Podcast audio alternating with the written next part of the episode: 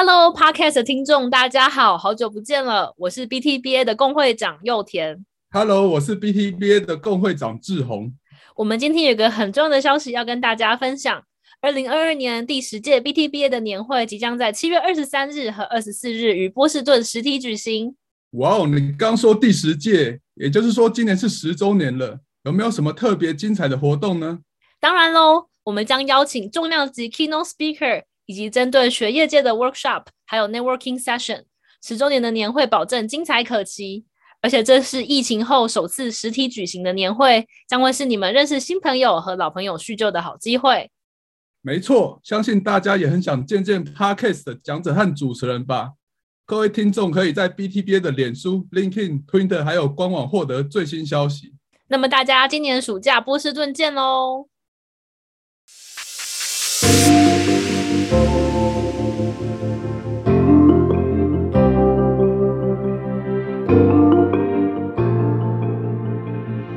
！Surround yourself with good people。你跟谁交朋友，你就变成那种人。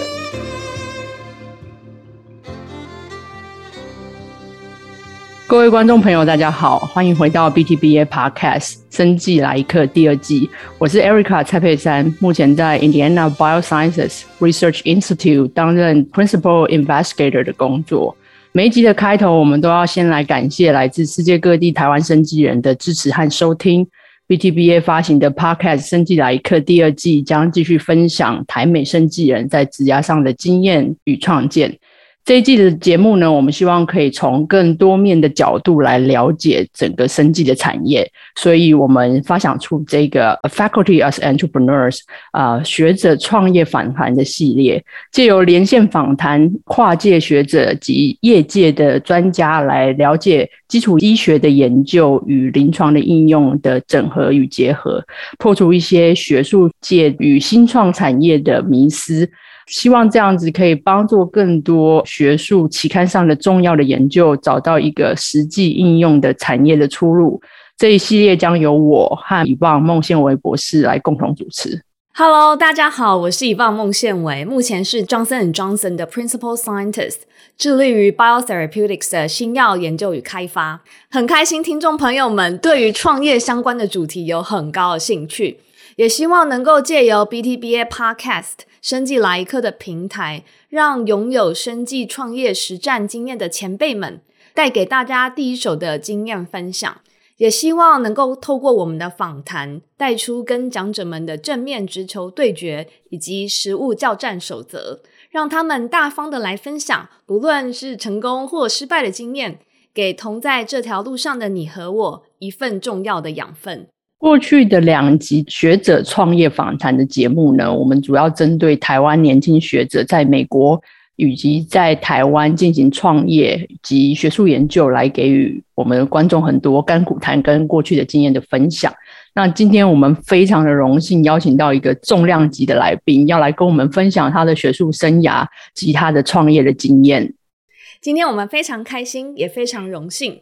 邀请到目前在加州大学洛杉矶分校 （UCLA） 医学院药理系担任教授的曾宪荣博士，来分享他如何带领研究团队在癌症以及其他疾病检测上面，利用奈米技术来做临床上的早期诊断技术开发。曾老师的团队呢，在二零二零年获得美国国家癌症研究院 （NCI） 研究经费超过五百万美元的奖助。其所创立的技术，也在二零二零年当年被 NCI 称为三个 success story 的其中之一。在如此精彩可期的节目分享前，我们想先请曾老师来跟我们的听众朋友们打声招呼。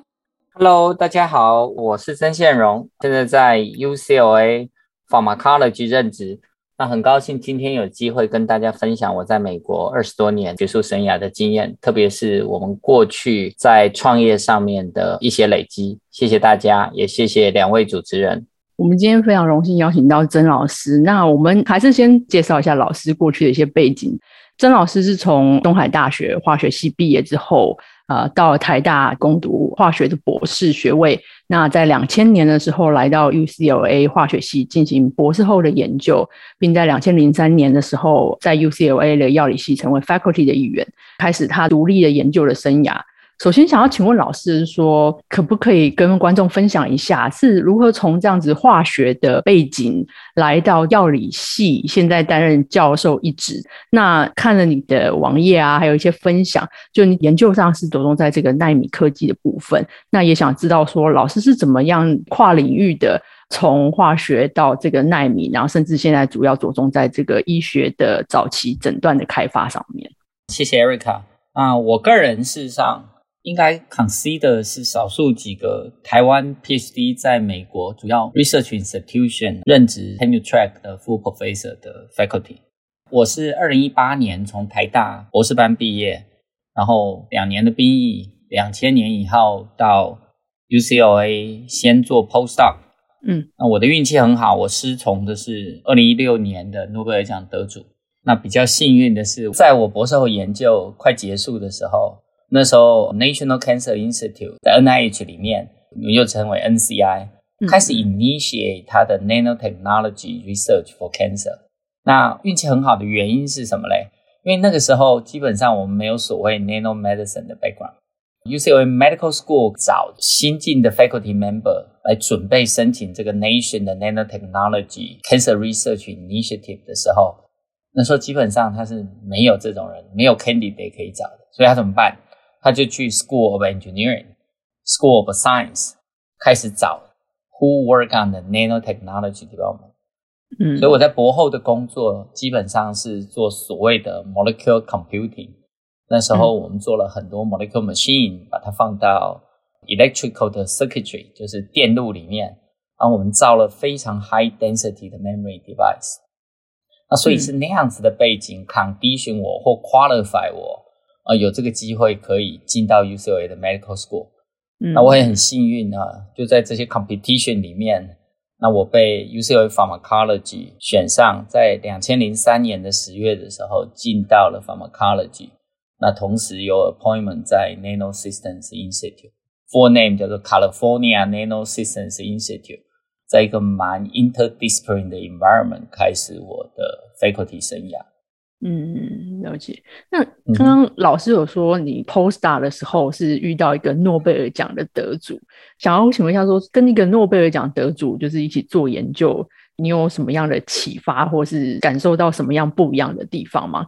我的老板哦，是一个 work ethic 的 level，他的 commitment 非常高的人。嗯，我那时候记得，我们早上进来，我们停车在 parking lot，老板的车永远在。虽然慢慢才理解他的 work schedule 是早上四点钟进来、嗯、all the way 哦，dinner 以后还会回来，然后十点钟回家，嗯、好不好？然后他那种深度工作的那种 focus，他可以坐在那个地方，笔就一直摇，一直摇，一直摇。你就看他从早上四点一直到晚上十点钟，然后带着一个大概四十个人的研究团队。我受到他影响比较深的有几点，第一点是他对科学的那种 passion。第二点，我觉得是他的整个 deep work 的 capacity。你可以看到很少人一个心境可以这么平啊，就坐在那个地方，基本上老僧入定不动，那不断的在 writing，不断的在做 mentoring。那我自己是 faculty，我看到我自己 intensity of the work，嗯，我觉得我是没有办法跟我老师当年比。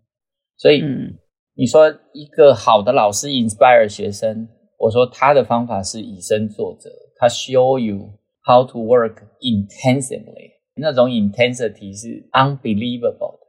你看一个六十岁的老先生，然后我师母那个时候是呃 breast cancer late stage 的 patient，所以他 daytime 是在学校 take care of 整个 research activity，那 evening 还要回家，还要 take care of 他的 late stage cancer 的太太。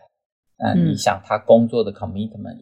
他一年大概是四十篇到五十篇 high impact 的 paper，那我到现在我觉得我还是很佩服我的老板。我想我要提到一点，就是我老板另外在我离开 group 的时候，还有他平常 educate 我们的一个 principle。第一个是我在离开 group 的时候，我问他，就是说老师有没有什么 tip 给我？OK，I'm、okay? going to be on my own，independent academic venture。他这时候给我一句话：Surround yourself with good people。啊，我的很多演讲的 topic 我都用这个 slide，嗯，来告诉大家这个的重要性。我觉得其实我们今天很多 audience 可能是从台湾来的，很多人问我，就是说美国的 research 的 environment 跟台湾有什么不同？嗯，我觉得很重要的一点是，我们的人才 high quality people scholar researcher 的 density 是比较高的。你是说在北美这个环境，overall 对不对？我们不应该 shy of not saying that 啊、嗯。我觉得我们应该可以很大声的讲。那我说为什么说 density 很重要了？因为所有的 good idea 都是人跟人之间碰撞出来的火花，对不对？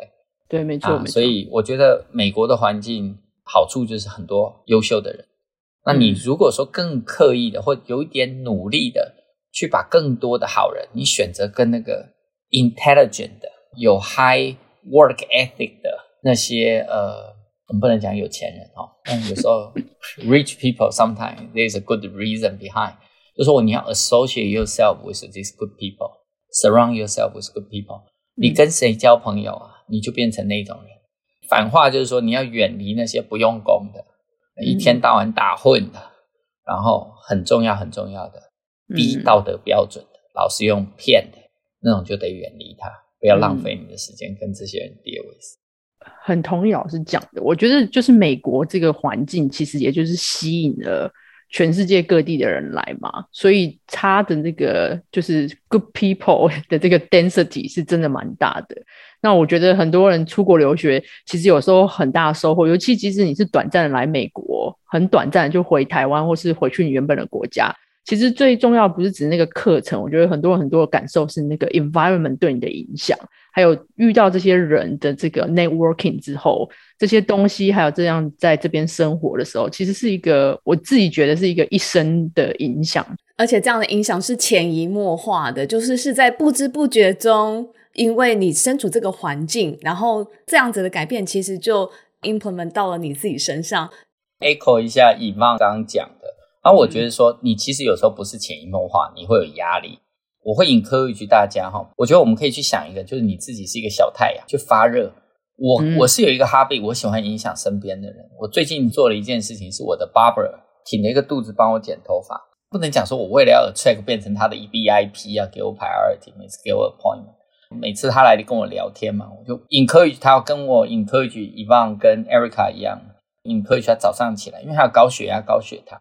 哎，这这个家伙最近真的就是就早起了，他也开始运动了，就这样子规律运动了两个月，然后他的血压真的掉了大概二十个毫米汞柱，overall 高低都掉了。然后 in return 我变成他的 VIP 哦 VIP，是我是说我们对身边所有人有正面影响的人 share the experience，然后这个时候有一个 feedback，你会有成就感，你会就说 OK，我现在早起哈，there are more good reasons for me to wake up early。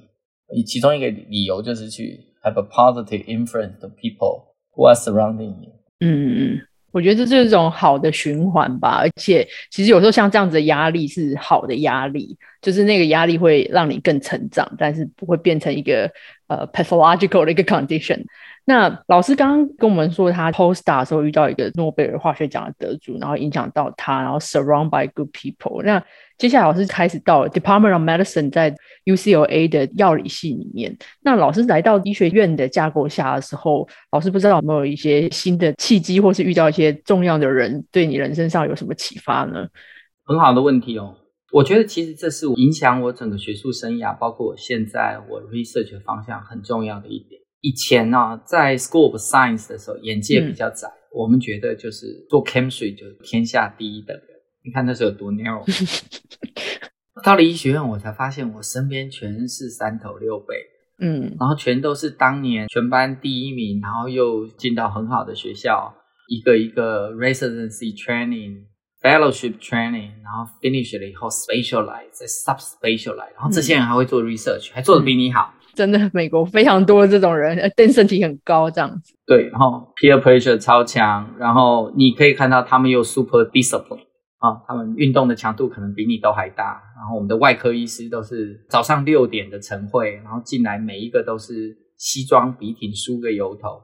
你会受到那种 elite group 他们非常 focus，他们对生活、对工作都有 high standard 要求的影响。然后招我进 UCLA pharmacology 的系主任。他叫做 Michael Phelps，他的名字 happen 是跟那个 swimmer Mike Phelps 啊是同名。那有一年我们 department 的 retreat，我们的 department chair Michael Eric Phelps 就 invite 了这个 swimmer Mike Phelps。啊，他们两个在台上那个妙语如珠啊，互相恭维哈。嗯，那我们的 department chair 是 complain 他的名字，人家 search 他的时候，人家都以为他是 swimmer。嗯，但是 in fact，我的 department chair Mike Phelps 他也是 celebrity in the field of biotech。 嗯，啊，他是蛮有 charisma 的一个人，然后本身也是一个 legacy。他的 legacy 是什么呢？他就是十六岁到十八岁，他是打拳击的。嗯嗯嗯。打到什么程度呢？是打到那种 semi professional 哇，然后在一次车祸吧，很可惜他不是 boxing 打成 coma，一次车祸中他 coma 了。我没有记错的话，是躺在床上非常长的时间。嗯嗯嗯。那他醒来的时候呢，他的 legacy 就是性格大变，就本来你想打 boxing 的，在高中大概也不怎么读书了，他就突然转变成一个 scholar，嗯，那考进了呃 Washington St. Louis 的 chemistry department。那时候，Washington St. Louis 他们的 chemistry department 是 famous of nuclear chemistry 核化学，搞 radioisotope，所以他就在那样子的状况下，他的人生就开始了改变。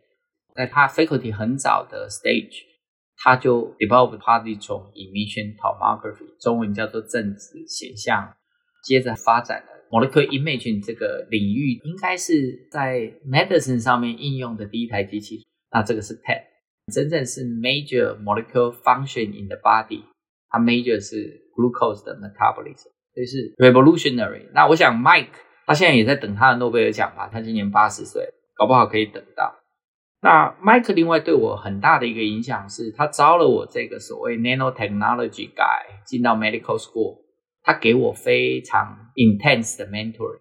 我的 luxury 就是在一个礼拜，我可以花两个小时，每个礼拜五的早上十点到十二点，我跟我这个非常有 charisma 的 department chair，我们谈了好多好多事情。嗯，他跟我说，你决定你 research 的 topic，他说要看 economy，要看经济学的问题，然后他分析整个 paradigm 的 shift，你会看到 biotech 会 shift from more therapeutic savvy to diagnostic savvy。The end of the day。Combine both together, companion diagnostic 的 concept，这基本上快是二十年前他在 promote 这个 concept。In fact, positron emission tomography 今天最 hot 一个 application 是 PSMA，它有个 PSMA 的 ligand 可以 use for both Imaging 跟 radioisotope 的 therapy。所以你一手打进去，你看到肿瘤，然后你另外一手打进去相同的 probe，就会带着 radioisotope。去 damage 你的 tumor，它应该是一个 alpha particle 的 emitter。嗯，他的 vision 是对的，所以我是在这样子的一个 mentoring 的状况下，有一个 role model，workaholic 的老板，high moral 跟 research 的 standard，然后到另外一个老板很有 personal charisma，呃，还有他非常 intense 的 personal characteristic，然后也是 big time，这两个人一左一右影响我。嗯我觉得张老师还有一个重点，就是通常这些人呢，highly achievable 的这些 scientists 呢，他们一个礼拜都相当的忙。可是你刚刚提到说，嗯、其中一位 mentor 他愿意每个礼拜花两个小时的时间在你身上，表示说 they see something in you。可不可以请你试着回想一下说，当时你觉得他们是看到你身上的哪一些特色？他们愿意花这么多的时间栽培你，在你 early career stage 提供你这么 visionary 的一个方向。诶，我不敢说这样一棒，但是哈，我觉得那些机会是我 fight 过来的。我想这也给我们台湾尤其年轻的听众一个分享，有很多机会是你自己 volunteer 得来。我的老师我提到了，我那时候师母是生病的，我其实我觉得我自己那时候蛮 sweet 的，就是我觉得师母生病很辛苦。师母打完化疗，有时候就在办公室的地板躺下来，我们都习以为常，有时候就跨过他。你能想象这个画面吗？就是 cancer 在我们的眼里，哎，就是小感冒了。我们师母 behave，因为他打完化疗，他就躺在地上休息一下，他就回来跟我们一起工作了。师母哦，by the way，师母也是 PhD，但是他是老师的秘书。然后我那个时候就会在下班的时候 sneak into 师母的 office，尤其老板常常 travel，我就会说：“Hey Noma，我师母的名字。”我说我 happen 要回家 have dinner，do you want to write？OK，那我觉得其实，我觉得我的师母老师都很好，我想多靠近他。那时候其实动机是很单纯，诶，但是你多靠近他，他就多花很多时间给你。那到我师母后来，呃，癌症末期卧病于床，我跟老师的 work style 就是，我就到老师家二楼的卧房，就是师母躺在他们家卧房的床上，他们卧房的床的两边有两个书桌，老师用左边的，我用右边的，我们就开始工作了。我们的工作的 workflow 是什么呢？我会先把 paper 的 draft 给老师，老师就会用手写到黄色的纸。写完以后，把这个手写的 draft 交给我，我在右边的书桌打到电脑里面，桌下有一个印表机，送给师母，师母躺在那里用铅笔，记得永远是铅笔，非常 humble，因为他说用有颜色的笔会 override 你们 crystallized 的 wisdom，改完以后再回来给我，我再把它放到电脑里面，我们三个人再回家 proofread，你能想象吗？老师开放他家的卧房，you work in their house。我 pharmacology 的老板，我跟他的关系这么铁，很多时候是因为人家事情不愿意做。举个例子，我们的大老板系主任都到 invitation，一个大的 conference invite 他去 speak，他不能去，因为闪到腰了。他说：“哎，anybody want to speak in my position？” 我不知道大家是客气还是怎么样。然后我基本上我就比较 proactive，我就说：“OK，it's me，哈，I will speak on your behalf。”然后老板他 run group，他是用那种那种 mafia 的 culture，他就说他们叫我 last name，哈，他们大家叫我曾，因为比较容易嘛。现荣太难了，后来才慢慢叫我 HR，human resources。Anyway，他就告诉我，Thank you so much for agreeing to speak on my behalf. This is loyalty, loyalty I have in you, and you have in me. OK，就像黑社会的老大跟你说，忠诚度很重要。 你要对我有忠诚度，所以我对你会有忠诚度。哎，我觉得 develop 一些 proactive 的 attitude，然后你去 fight for 在一些 opportunity window 里面，那我觉得对 scientific research，甚至到后面我们要来谈 entrepreneurship，我觉得其实是一个很重要的 characteristics。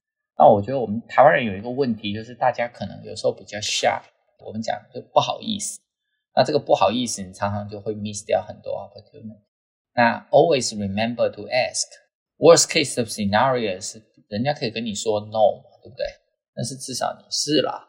那有的时候你就在那边等机会，天上会掉下来打到你。那我觉得那个机会是比较少。所以一个 proactive 的 attitude 是非常重要的。嗯，我觉得听得出来，老师就是在这一块上是一个很冲的人，而且就是又有 good people，然后又很冲，然后这些人也都是。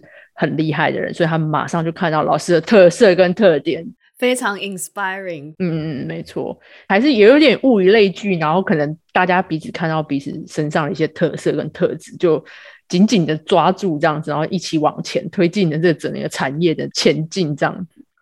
那想要请问老师说，因为老师其实在学者研究以后就开启了学者创业这一块，对老师而言，你觉得追求 academic 的 entrepreneurship 是一个什么样的意思？你可以跟我们听众来分享一下，就是为什么你会对于这块特别的着重在你自己的研究上面？我其实有相同的问题，我问了我的系老板 Mike Phelps。那我现在再附加说明一下，嗯、我系老板因为发明了 PET。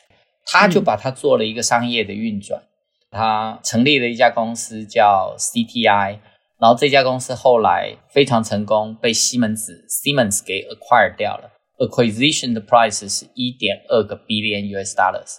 我老板有二十五个 percent 的股份，所以他的身价是三亿美金，three hundred million US dollars。所以我问过他这个问题，我问他 Why pursuing academic entrepreneurship，OK，okay，在学术上面，你为什么要创业？他说、嗯、，It's a higher standard to measure success of scientific research。嗯，为什么我们这么说呢？以前我们怎么 measure 我们 scientific research，或者我们现在怎么 measure？我们 measure 的方法是 Google Scholar，对不对？Citation，、嗯、还有 H index，对不对？这就是我们的一个 perception，或者是 expectation set for most of the scholar。 我的系老板 Mike Phelps，呃，发明 Pad 的人告诉你，诶，你今天有另外一个方法可以来 measure the success of your academic research。那相同的话，我的第三个 academic mentor，他叫做 Dr. Lee Lan Chong，钟维国教授，台湾出来的，台大农化系毕业的老学长，在美国前列腺癌 research 四十年，他是我非常 respect 的一个 scholar。然后他跟我说：“宪荣，我今年七十多岁，午夜梦回，我常常问我自己：Is there a drug developed out of my research, or is there a diagnostic kit or assay which is also came out of my research？” 他说他觉得蛮 regretful 的，就是他没有办法 answer 这个 question。他在我四十多岁的时候告诉我。就是说，你要不要有这个遗憾？所以怎么办？ 就是早一点 pursue academic entrepreneurship，这样子你会有机会把你的技术给转移出去。我说，为什么我们要成立公司，或者是想办法把我们东西在 commercial 这上面有一些 achievement？因为它是另外一种方法来 measure the success of 我们的 scientific research。嗯，我非常同意老师刚刚讲的这一段。过去可能研究成果可能会在于你有没有拿到资金啊、grant 啊，或是说 citation。但其实有时候研究除了单纯的追求知道事情或万物的真理之外，跟它如何运作，其实很重要一点是这样子的科学研究可不可以更让不管是生活便利，或是健康水准，或是甚至以后我们现在讲的。healthy aging 这一块可以变得更好的，也是透过有这样子的 purpose，我们去申请所谓的 funding 啊，然后国家补助我们，让我们去科学研究，然后对所有的人类会有更大的进步。可是对于有些人的想法，其实这一点有时候会有一点矛盾，因为大部分的学者他研究的时候，一开始都是从学校里面出来的，所以我们的资金可能都是一些。呃，政府补助或是一些私人的，但是是非营利组织提供的一些奖助的研究经费。那我们做出来的研究之后，像刚刚老师讲的，我们应该要多致力于把它 commercialize。那会有一些迷失，就是说，如果你拿的是成政府的钱或者是非营利组织的钱，可是学者他研究出了成果之后，却把它拿去开了公司，变成一个。盈利的单位，这样子的话，是不是有一种拿了纳税人的钱，然后中饱私囊，或者是说变成自己的利益的这个部分？其实这样子的 concept 好像在某一些群众里面会有这样子的疑惑。那不晓得老师对这一点的见解是什么？我想，关于教授创业有利益冲突的英文又叫做 conflict interest 的状况啊，这是一个大家很关心的一个话题。啊，首先我要澄清哦，教授开公司有 conflict interest，并不代表教授不能去开公司，不能去创业。一旦有了 conflict interest，我们就可以来做所谓的利益回避或利益冲突的管理。那我先用 UCLA 来当一个 example，利益冲突的管理呢，conflict interest management 呢，第一步开始在。所谓我们的 conflict interest disclosure，说今天教授如果去开公司，他已经见到了他跟他现在研究工作或者是他教学工作有所谓的利益冲突，第一件事情教授本身就要做一个申报，做一个 disclosure。那这时候在 UCLA 我们会有一个 conflict interest 的 review committee，这都是由资深教授组成的。来看 disclosure 的内容，然后来 certify 这个教授兼职或者是创业这件事情到底有没有 conflict interest。那一旦有被 identify 一个 conflict interest，我们的 conflict interest review committee 呢就会给一个 management 的 plan，那教授就可以根据这个 management 的 plan 呢来管理 conflict interest 的问题。那管理包括哪些方面呢？第一件事情，学校通常是不允许两方兼职的。一旦这件事情发生，教授可以选择：第一，他可以在 UCLA 留职停薪，那到这个公司去做，一般是两年的这个 CEO 或者是管理职。那两年期满，教授可以决定他是否辞职离开学校，去全时的投入公司，或者是把公司交给专业管理人员。他回到公学校来任职。那另外一个可能呢，就是教授维持他在学校的位置，在公司做顾问职。那顾问职所得的所得及所花的时间必须加以申报。其实，在美国，尤其在 UCLA，对教授去创业是给予非常正面的评价的，因为我们认为这是教授在他的科研成果上面继续创造一个附加的价值。举个例子，我化学系的同事 Professor Mike John，他发展了三个前列腺癌的新药。这一系列的新药又叫做 Androgen Receptor Signaling Inhibitor。那他的第一个新药拿到 FDA approval 之后，为 UCLA 带进十一亿美金的专利收入的进账。那您可以理解，它这个研发为学校创造了一个非常非常庞大的一个价值。那如果 Professor Mike Zhang 当年没有出去创业，学校就没有这笔非常可观的资金收入。会做这一系列的访谈，也是因为有看到有一些法规层面开始渐渐松绑了。可以看到有一些国立大学的教授，他们能透过一个新的模式，他们可以到外面来创业。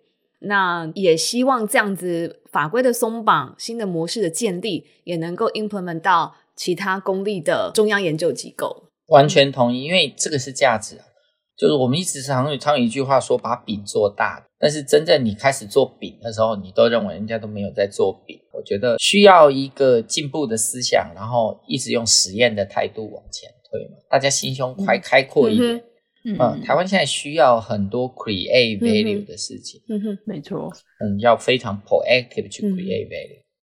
我觉得老师点出了台湾生计界现在很重要的一个关卡。对，非常感谢曾老师愿意在我们的节目上面提供一个这么 strong voice，让在美国的我们，在台湾的大家能够听听看美国大概是怎么做的，有哪些地方是台湾可以学习的，然后一起创造更大的价值。我觉得我们今天呢，曾老师在我们的节目中，我们希望能够带给听众朋友们呢，不单单只是一个简单的学者创业的一个 concept，一个思维。我们希望呢，能够透过曾老师的经验，透过曾老师的视野，用另外一个角度，更 high level 的角度去看这整个新创产业，来提供另外一个面向。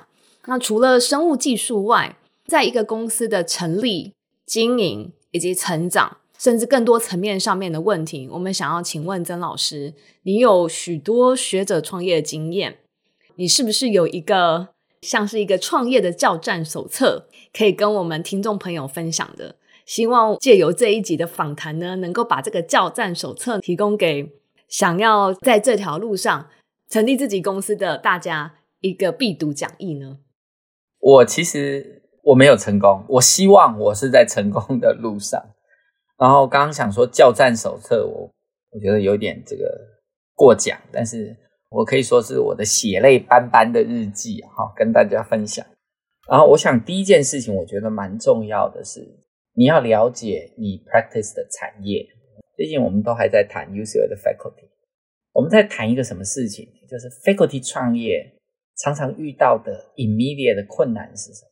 就是 faculty 通常不了解产业。那不了解产业会有什么结果呢？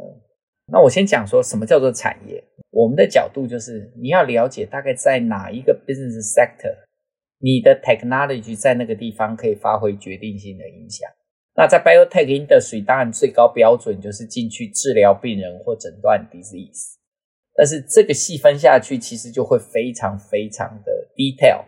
那很怕的事情是什么？很怕的事情是，因为我们都喜欢坐在我们的 office 跟我们的学生聊天或同事聊天，你的视野没有开展出去，很危险的事情就是你会用你的 imagination 去想产业会怎么做，用 imagination 去想你的 product 是长什么样子，那这个就很危险。危险是什么？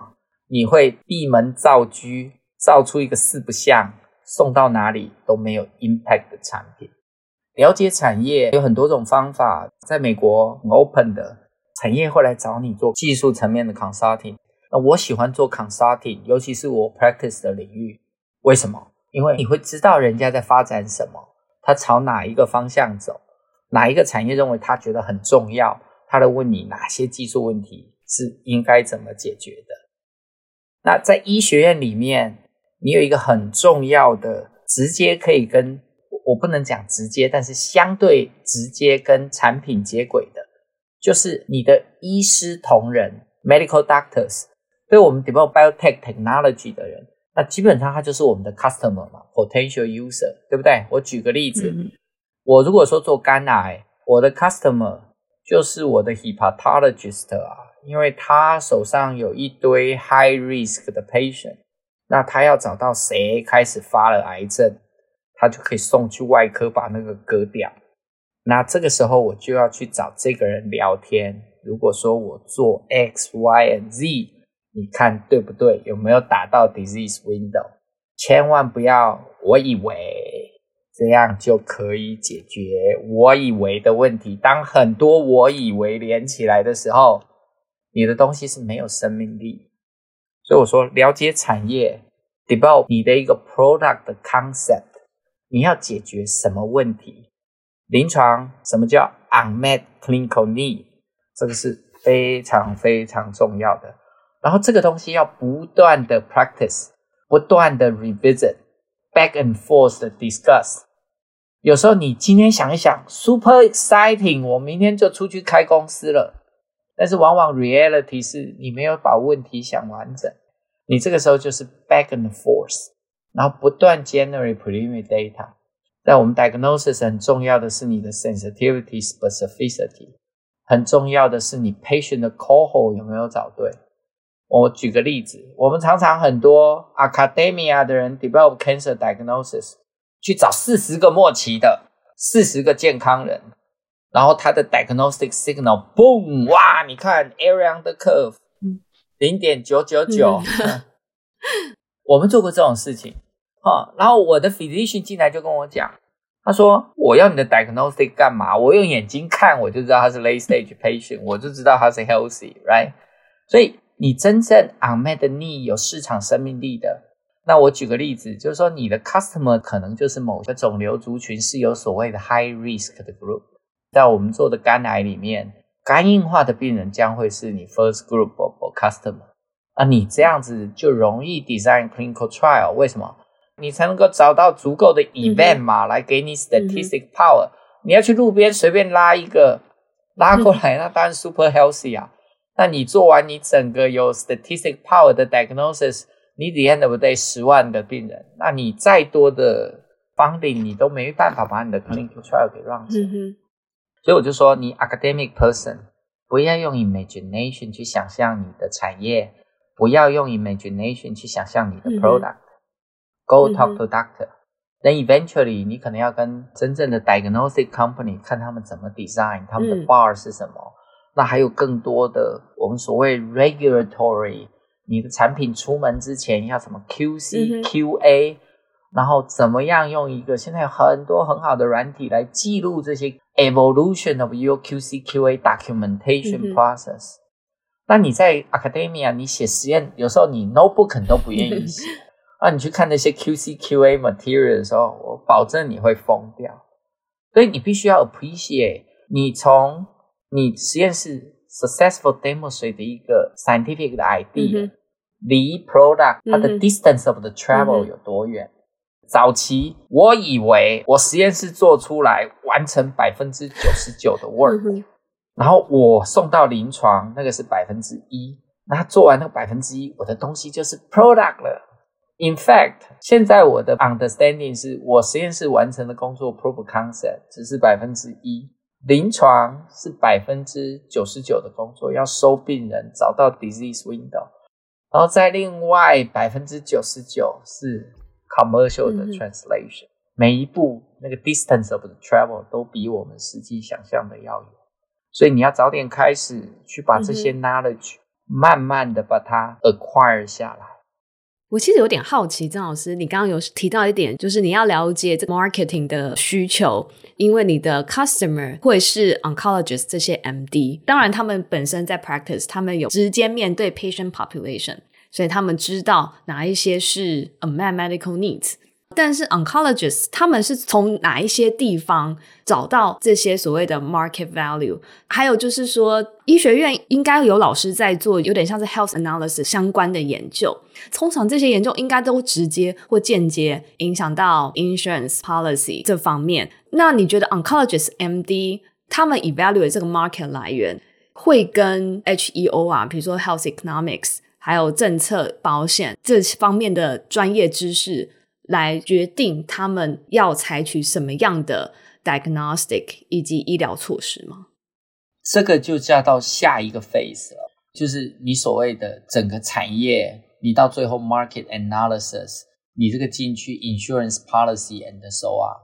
我用我们自己当一个 example 好了，我就是说 of the distance of the travel of that one to ninety nine percent，we are in the process of a 从我们自己 prove a concept one percent 进到临床的 ninety nine percent，然后我们还有另外一个 distance of the travel，我们已经开始 initiate 了。那这个时候你找谁进来？第一个有很多 regulatory 的 consultant，OK，you、okay? pay by hours，一百五十块可能比较 rookie 的，那比较 experienced 的三百块钱一个小时，你就问他， 我现在这个东西可以用来检测某一个 disease，然后我这个 disease。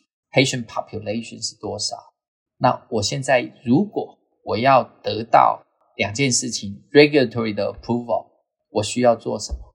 那就进到 regulatory 的 pipeline。然后第二件事情，always go hand in hand with a regulatory，是你的 reimbursement policy。嗯哼，OK。那现在 FDA 其实蛮好的，有一个所谓叫做 breakthrough device designation，就是如果说你的东西是 first in the field。你就是 open up new opportunity,、嗯、new market，他就给你一个 BDD breakthrough designation device、嗯。那这样子的一个 device designation，它把你 regulatory 的 pipeline，就是我们这个说 FDA 的 approval，跟你的 insurance 的 reimbursement 绑在一起。哦、OK，嗯哼，这是当然是我们比较 specific 的一个 practice。 那我要讲的 point 是你后面其实可以经由找到对的人。很多 consulting service 就 guide you through what do you need to meet in order to reach the commercial market。但是后面还有很多，包括 marketing、嗯。OK，那我们甚至我们有一个小 group，我们自己叫我们自己一个小 mafia，我们自己几个 physician，we work closely together，然后我们自己互相 back up 我们的 research。 那就有人来 challenge 我们啊，要我们的地盘啊，要我们的 young faculty 的 promotion 啊，我们都 act together。OK，make noise。这就是说，我们这样子一个很好的 working group，实际上 support 了我们整个 technology 的 development。可以另外一个 session 来 talk about 这个 academia life 的这个叫什么学校的 democracy，how to survive in academia。OK，相信观众朋友一定相当有兴趣。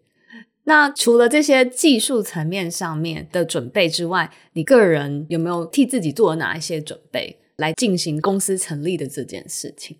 我觉得几件事情很重要。我们很多做学术的，我们都 enjoy 我们非常 flexible 的 lifestyle。今天就是早上爱来就来，不来啊，老板今天有事哦，那学生就 OK party。我觉得其实 academia 里面，除了我以前几个老板，我大部分的同事，我觉得大家就现在可能比较 relax 一点，尤其是 post pandemic 那个 discipline 基本上没有了，所以你要把公司弄得成功，我觉得 ranking number one。呃、characteristic or the culture you try to shape up your company，我认为是 discipline 很高的纪律。那基本上 CEO 公司的 leader 要从自己做起。那我对我的时间应用效率不够高，所以我就想说，我要 come up with 一套我自己 self discipline 的一个 policy。基本上我就从生活起居开始。我常常觉得，就是说你有一个比较规律的生活，通常就会给你一个比较健康的身体。你比较健康的身体，你就会比较坚强的意志去执行一些事情。那你情绪比较好，通常你就不容易骂人，所以你就比较能够 reasonably 比较 calm 的处理很多事情。我觉得成功的机会就会比较大。那我自己的做法是这样子，我现在要求我早上五点钟起床，save 两个小时。就没有 interrupt 的状况下，我自己可以非常 focus 的工作。这个时候我通常干嘛？我写写我昨天整天的一个 review，我什么事情没做好，完成一天 schedule 的开始。然后第二件事情是，通常会 revisit 今天要做的事情，所以昨天不足嘛，今天要补什么？然后通常 strategic 的东西，我会早上在这个 session 完成。啊，比方说我今天跟谁谈判，我谈判的角度是什么？我有利的东西是什么？我不利的东西是什么？那我们的 strategy 是什么？我会在早上这件事情把它做完，OK。那我通常还会在剩下一个小时，我可以非常 focus 的写我想写的一段东西，比方说七千的论文呢，或者是我们有 regulatory 的 document 需要我看，在那个时候我就会看。就是说，如果真的想做公司，save some time for yourself for your company，然后是 designated 的，就每天 friend 下来。然后我另外觉得一个很重要的事情就是 routine 的 exercise 很重要，for most of the entrepreneurs，嗯，我会建议要 routine workout 的习惯。我自己是早上七点跑四个 mile，七点四十分完成，十分钟的拉筋，接着 shower，八点半以前进到办公室。然后当然每天我想办法把时间 divide 成两个小时，两个小时的 session。然后我每天离开前，我会 revisit 我这个 deliverability 啊，嗯，就会 calculate 一个 number，我今天的 deliverable 的 percentage 是多少？嗯、第二天早上就会挨着反省，或者是给自己一个小小的 high five。那晚上我有一个二十分钟的 meditation，因为我以前有 sleeping disorder 的问题。大概我就说，personal 的 discipline 我觉得很重要。第二件事，我以前觉得那些 business 的书啊，里面写的东西全是 BS。后来发现我自己是水准不够，人家讲什么我们看不懂。那现在我有一个习惯，就是基本上我大概一个月我会读完一本 business 书。那我上次有给 Erica 跟 Yvonne 发了一个书单嘛？收到之后已经买了两本了。哎、欸，对，可是我不够 discipline，买来之后还是一直放在书柜里面，还没打开来看。哎、欸，Yvonne，我可以教你一招。我现在都是 audio book 嘛，你就运动的时候听，你就毕其功于一役哈。就是说你 workout 的时候听，反正你身体在那边动嘛，你耳朵在那边灌。那我觉得 reading 的目的是，当你开始去 practice 的时候。有一个 calibration 的 bar，或者是一个 central 的一个 standard 吗？当你做的太过头了，帮你扭回来；你不足的时候，稍微给你扭多一点。但是我觉得读这些书，如果你不 practice 啊，你是没有感觉的。就跟我当年一样，早年我开始创业，我觉得我读这些东西我都没有感觉。所以你需要稍微有一些 implementation，然后你会 slowly，你会 get to。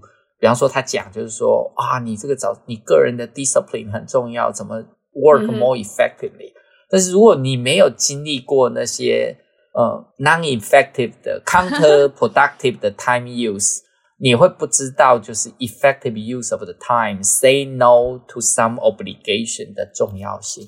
所以没办法，有的时候就是得老一点才读得懂。我觉得听起来很感动啊，因为刚刚听起来，就曾老师到现在还是不断在 improve 自己，不断的在 identify the area he wants to improve himself。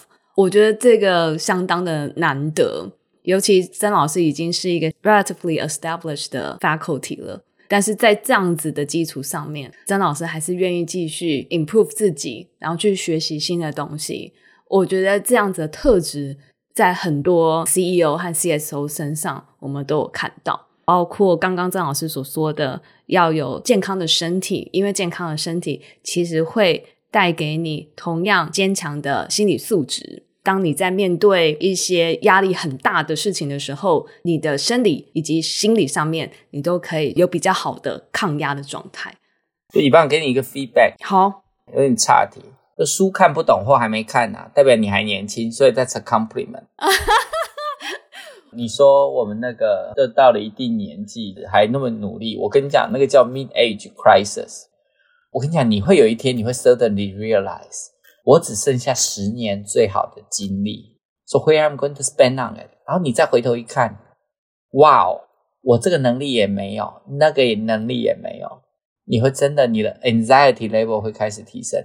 那就有两个选择，一个就 give up，OK，准备退休，哼；另外一个就是赶快 catch up，你只剩下 precious 的后面十年，What do you do？那是一个很 critical 人生的决定，但是我觉得还蛮好的，蛮好的，有点事做，有点追求，哈，真的是 blessing，是一种 blessing，嗯，你会觉得被 blessed。那除了就是自我的准备之外，还有哪一些地方是我们要成立公司，或者是在经营方面？我们必须要非常注意的，很容易被忽略，但是他们其实细节藏在魔鬼中的地方。我以前不是很重视，我什么朋友都交。OK，那我要提的点就是，我觉得是人的 quality 道德 moral standard。嗯，OK，有品德的人跟没有品德的人，我觉得这句话是我真的 I speak out of my personal painful experience。大家 Google 我，你去那个 YouTube 上面 Google 我，就会看到那个我之前那个记者会啊，那个反正是很差的 experience。嗯、但是我自己当然几件事情学到就是。你大概跟一些人开始做一些事情，你发现他有一些不太正的言行的时候，这个在 business 上面我觉得是一个 big no no。但你私下要跟他交朋友，你觉得还有你觉得还蛮喜欢他的地方，that's okay。但是做 business 我觉得我会把道德，就是一个人的 conduct，一个人的 moral standard 当成第一个最重要的。那第二步就是说，你 always 有一个 legal 的一个 sense。该做的要做，嗯、，OK。跟人家交换任何 confidential information 之前，先签个 NDA 吧，formality 把它做起来，这样两方的各自交换的材料都被保护下来。嗯、The end of day，就算这个不规矩的行为发生，你有一个矫正的 mechanism。第二件事情很重要的是，开始 develop 一些 financial 的 sense。我们很多 scholar 因为用我们。Federal government 的 money 用 grant money，、嗯、你对钱没什么 sense，因为你不自己管嘛，你会有 fund manager 嘛，嗯、你就负责 hire hire hire，直到人家对你说，哎，没钱了，你就开始 spend spend spend，然后知知道人家跟你说，嘿，你要勒紧腰带过下面三个月，嗯、开始会看财务报表，开始会做 financial projection，开始知道你一个人要花多少钱，human resources 要花多少钱，insurance overhead 要花掉多少钱。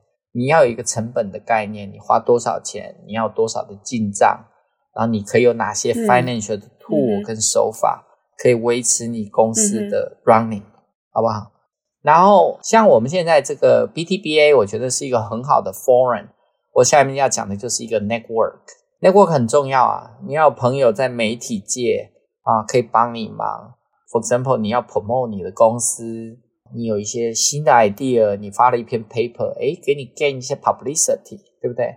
你有 biotech 的朋友，比方说以后我们也有 biologics 要发展，你就知道可以找以旺。哈，他可以给你一些 advice。那现在主流的 thinking 是什么？Diagnostic market 我们有一些朋友，我们知道现在未来领域。Next ten years 大家 care 的是什么东西？现在公司花这么多钱在 acquire，他们 acquire 的 target 是什么？我就说有点像泡温泉的哈，嗯、你那个脚趾头要到水里面先试一下水温，你怎么试水温？你怎么知道哪一个 business opportunity 你进去最容易 make impact？、嗯、就是交一些好朋友、嗯、，OK？要想办法 develop 你自己的 network，你会发现做起事情很容易，你 always 可以 get someone's advice。那当然，in return，我会 encourage 大家 always make yourself available。那这个 idea 就是说，当别人来找你的时候，你也会 offer 你的 wisdom，啊 build up 你这些 network，大家要互相 support。而且我们台湾人在这个整个 society，现在人越来越少，在美国的 biotech，台湾的 biotech，大家互通有无啊，互相帮忙。那我举个例子啊，有一些坏的 behavior，还有我们就可以像 trading 一下一些 rumor，对不对？share 一下这些 bad experience，让这些坏的人在这个领域里面就玩不下去，我们把好的人 support 上来。这也是另外一种 due diligence，对，是非常重要的 due diligence。那有哪一些在公司草创初期，以一个学者创业的角度来看，有哪一些行为是我们尽量要避免的？我只提一个，OK，学术的心态，常常的心态是 publish，just do relatively shallow 的一个 research。因为你就想说啊，我 wrap up 十个 case，proof of concept，嗯哼，发了，然后就像交通事故 hit and run 一样，对不对？你 hit you run away，never touch the topic again。你在不断发 paper，每一个每一个小 story，你 paper 很多，citation 很多，你把这个心心态 transplant 到 industrial setting，或者是我们所谓的 Early stage company、startup company 的 setting 的时候，这个就变成非常的 dangerous。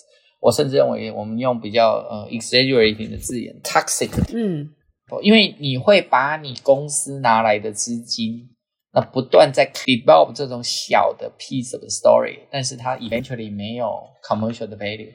我们讲难听一点，就是把公司当成学校的 research lab 来 run。嗯哼，但我不是 criticize research lab 不对，但是你变成拿 commercial 的 money 在做 academic research，我觉得这个 mentality 要画的很清楚。嗯哼，你要知道你 develop 的是 product，你的 product 要进到 clinic，要进到 regulatory，the end of the day，所以一定要慢慢的学会把这个心态弄得健全。嗯哼，那不然这将会是一个 nightmare。嗯，好，我就在这停。各位听众朋友们，听完了曾老师分享的创业经验教战守则后，有没有跟我们一样热血沸腾，不知不觉的也开始要求自己做一个有纪律、有目标、想去实践自己梦想的憧憬呢？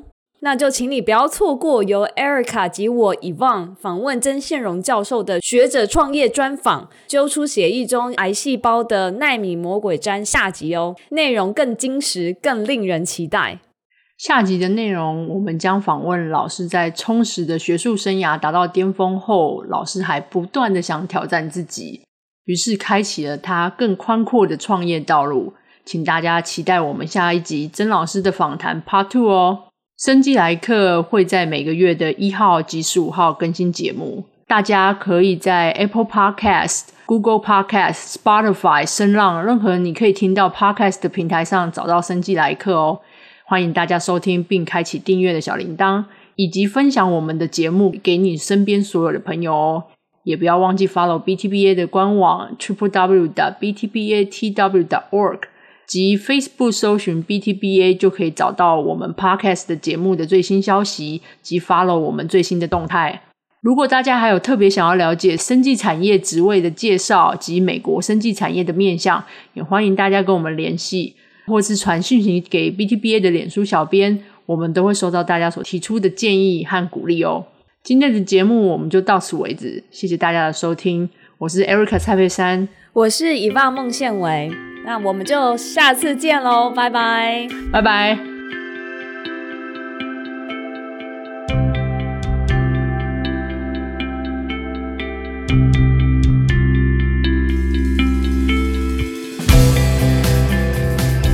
生技来一课 Moments in Biotech 第二季由 BTBA Boston Taiwanese Biotechnology Association 制作。我们谢谢驻波士顿台北经济文化办事处的赞助。本期节目制作人有 Yvonne、Erica、乃群、Margaret、我范安。